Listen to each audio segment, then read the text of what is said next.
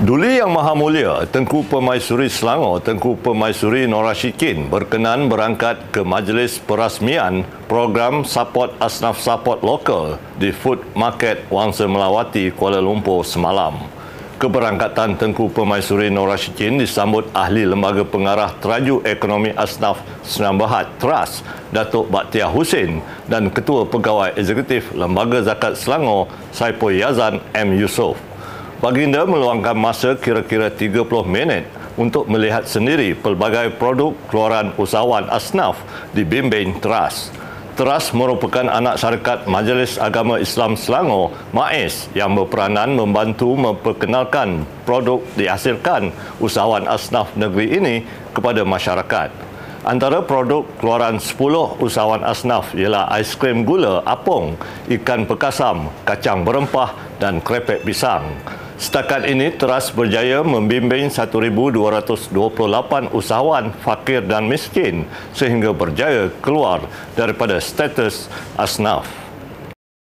Kita uh, meletakkan uh, 25 produk asnaf di sini yang mana kita bantu dari segi pembungkusan dan packaging supaya uh, lebih presentable dan boleh dijual di market yang lebih besar kita juga melihat possibility lah ataupun peluang-peluang untuk dihantar ke luar negara produk-produk asnaf ini.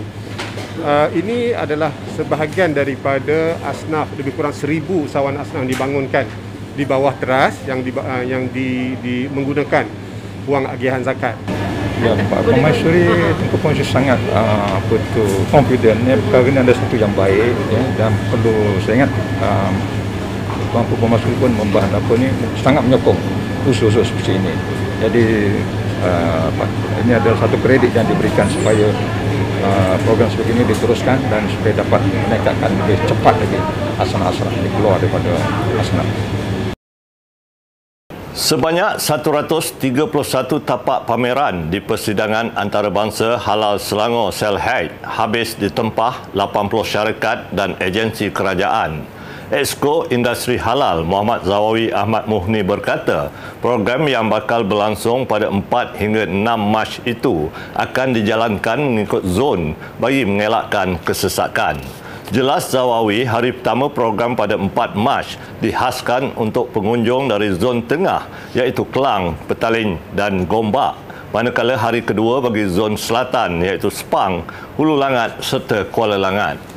Tambahnya, pengunjung dari zon utara iaitu Sabak Bernam, Kuala Selangor dan Hulu Selangor pula adalah pada hari terakhir penganjuran.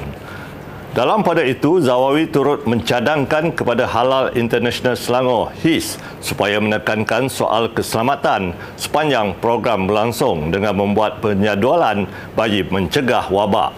Berlangsung di Pusat Konvensyen Shah Alam SACC, Selhaid bakal menyediakan pameran merangkumi sektor makanan dan minuman, farmaseutikal, kecantikan dan penjagaan diri, hospitality, pelancongan serta fashion. Jadi petugas-petugas kita akan memastikan uh, pergerakan mereka ini mematuhi SOP. Jadi setiap orang sepatutnya ada uh, menjaga kendiri.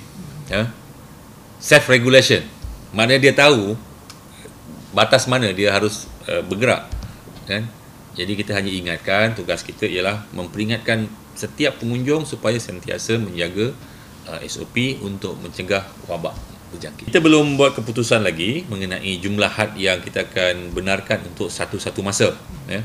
Kerana kita melihat uh, pengalaman lepas kita penganjuran pesta buku ya pesta buku itu peak hournya ialah pada hari Sabtu Ahad. Ha, seperti inilah, eh, Jumaat Sabtu Ahad. Jadi kita menjangkakan akan berlaku kesesakan.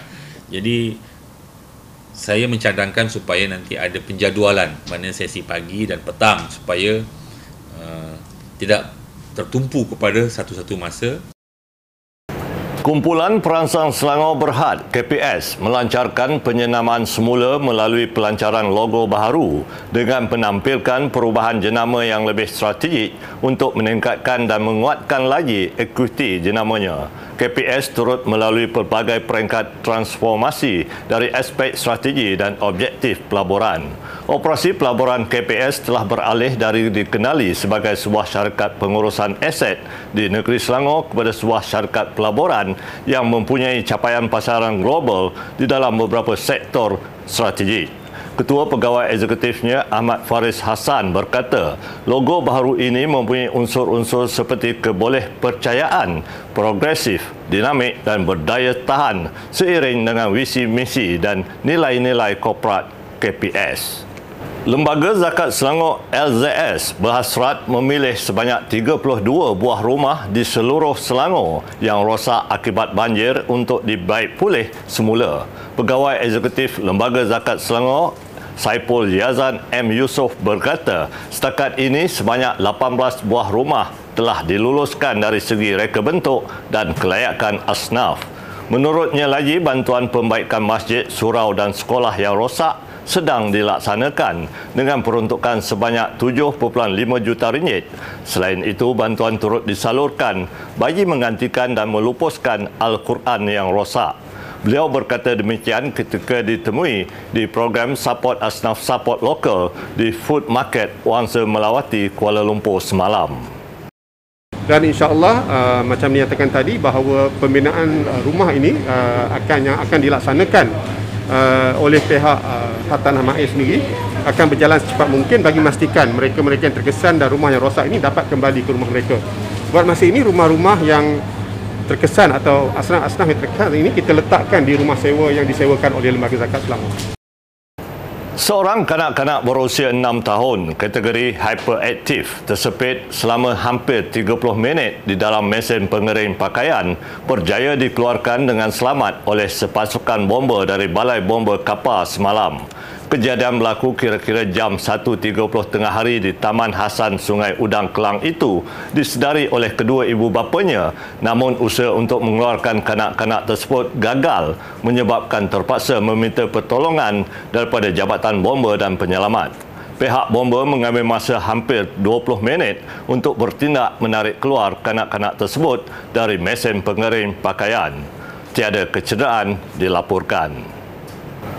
Sekian semasa hari ini. Terus amalkan kawalan kendiri seperti yang disarankan Kementerian Kesihatan bagi mengelakkan penularan wabak COVID-19.